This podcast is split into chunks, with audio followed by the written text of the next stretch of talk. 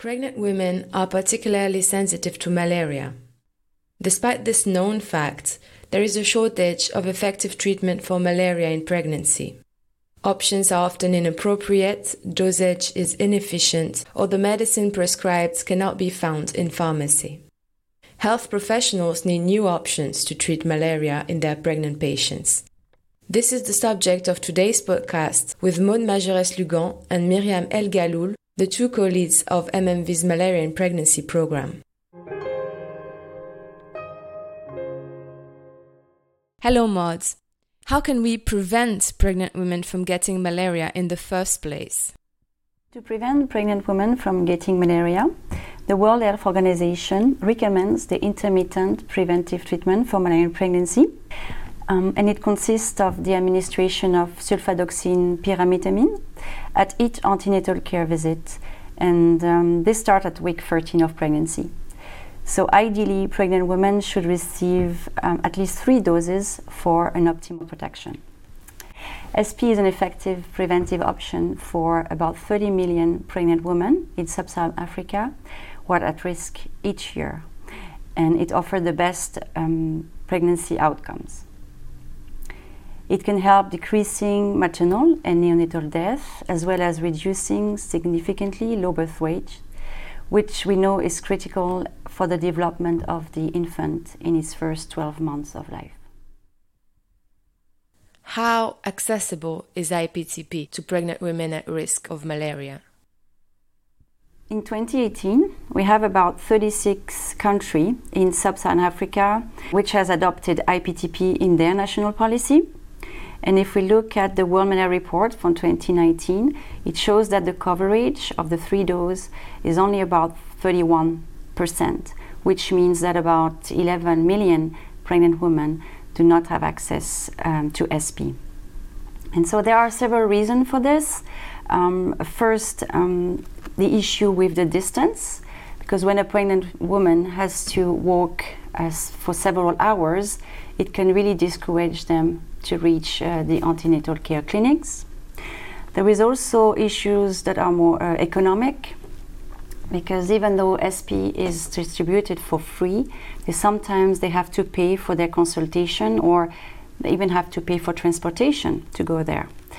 There are also aspects which are more cultural. Um, I mean, the notion of prevention is not always well understood which means that when a pregnant woman, if she's not sick, she won't necessarily be seeking care. And if she does seek care, she may not seek care at the biomedical level. She might go to the community. She might seek care the, with the traditional uh, healers in the village.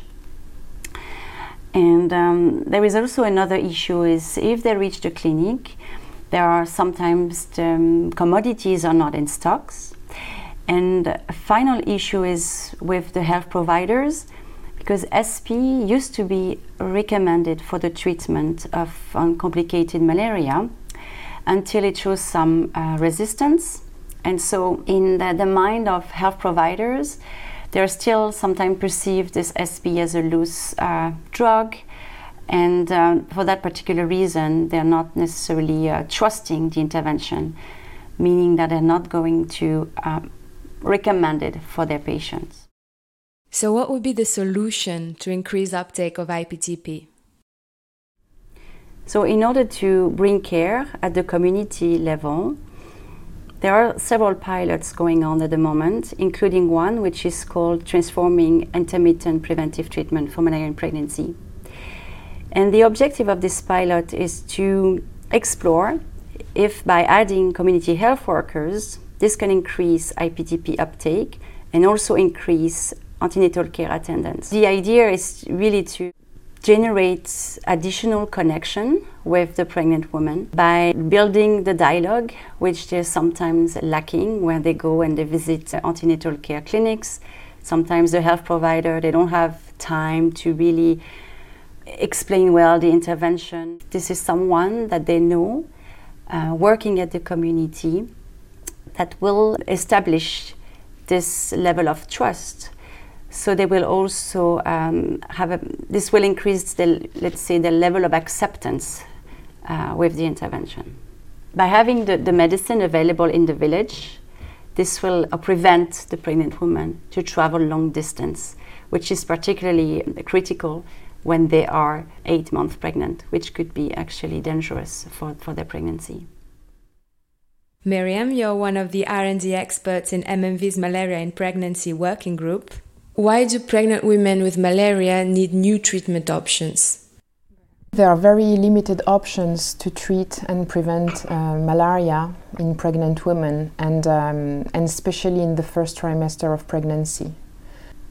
Quinine and clindamycin are the recommended um, compounds to be administered to treat and prevent uh, malaria in the first trimester of pregnancy. This treatment comes with many hurdles.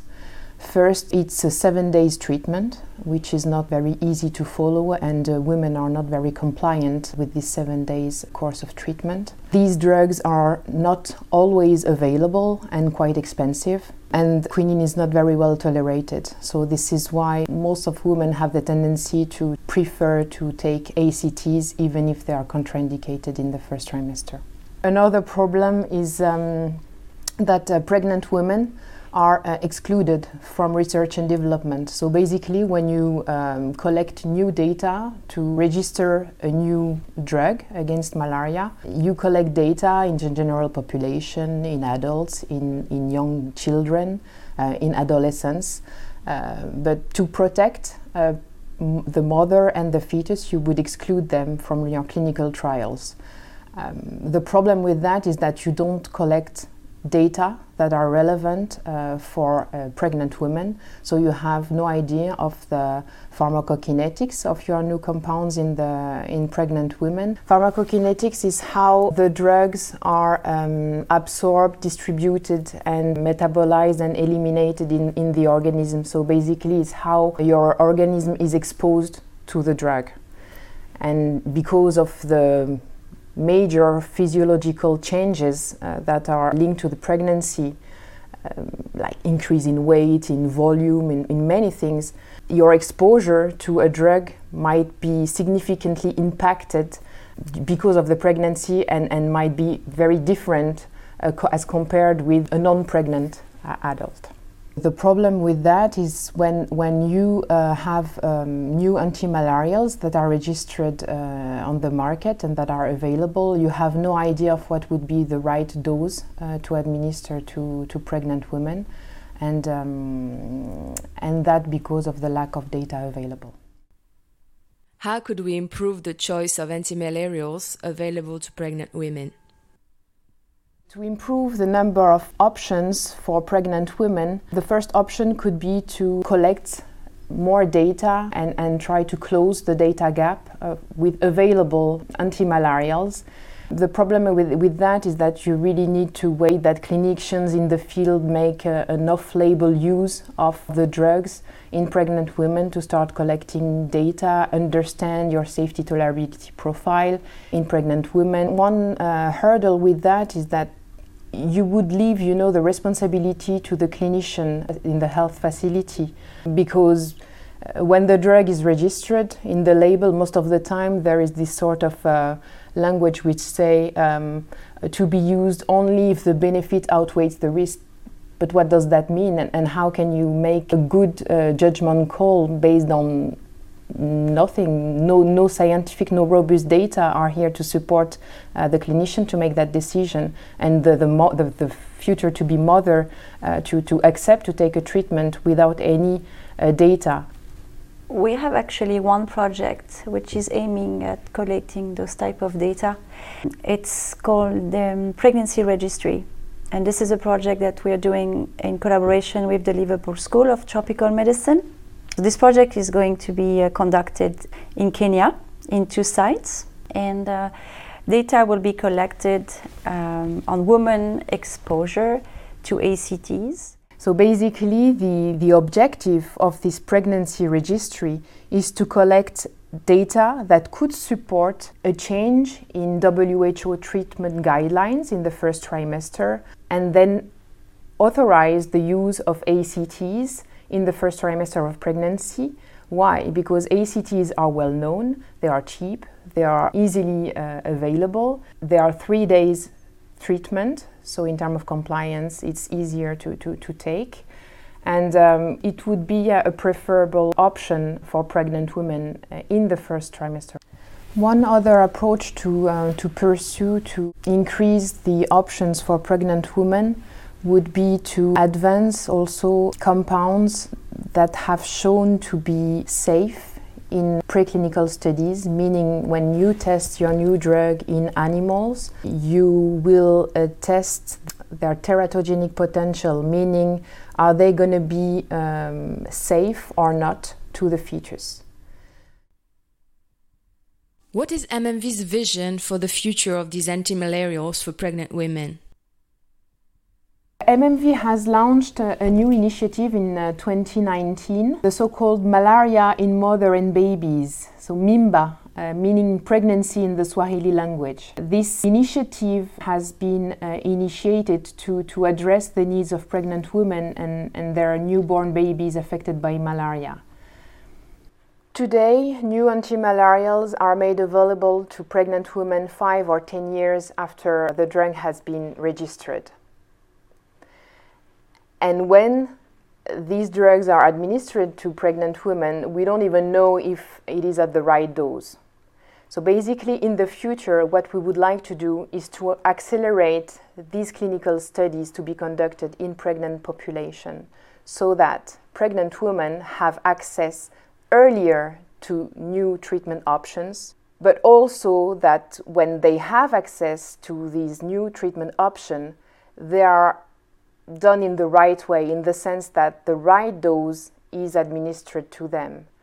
Because most of the time, the dose that is indicated to pregnant women is the same as for uh, any other adult, and that doesn't take into consideration all the physiological changes that are linked to the pregnancy.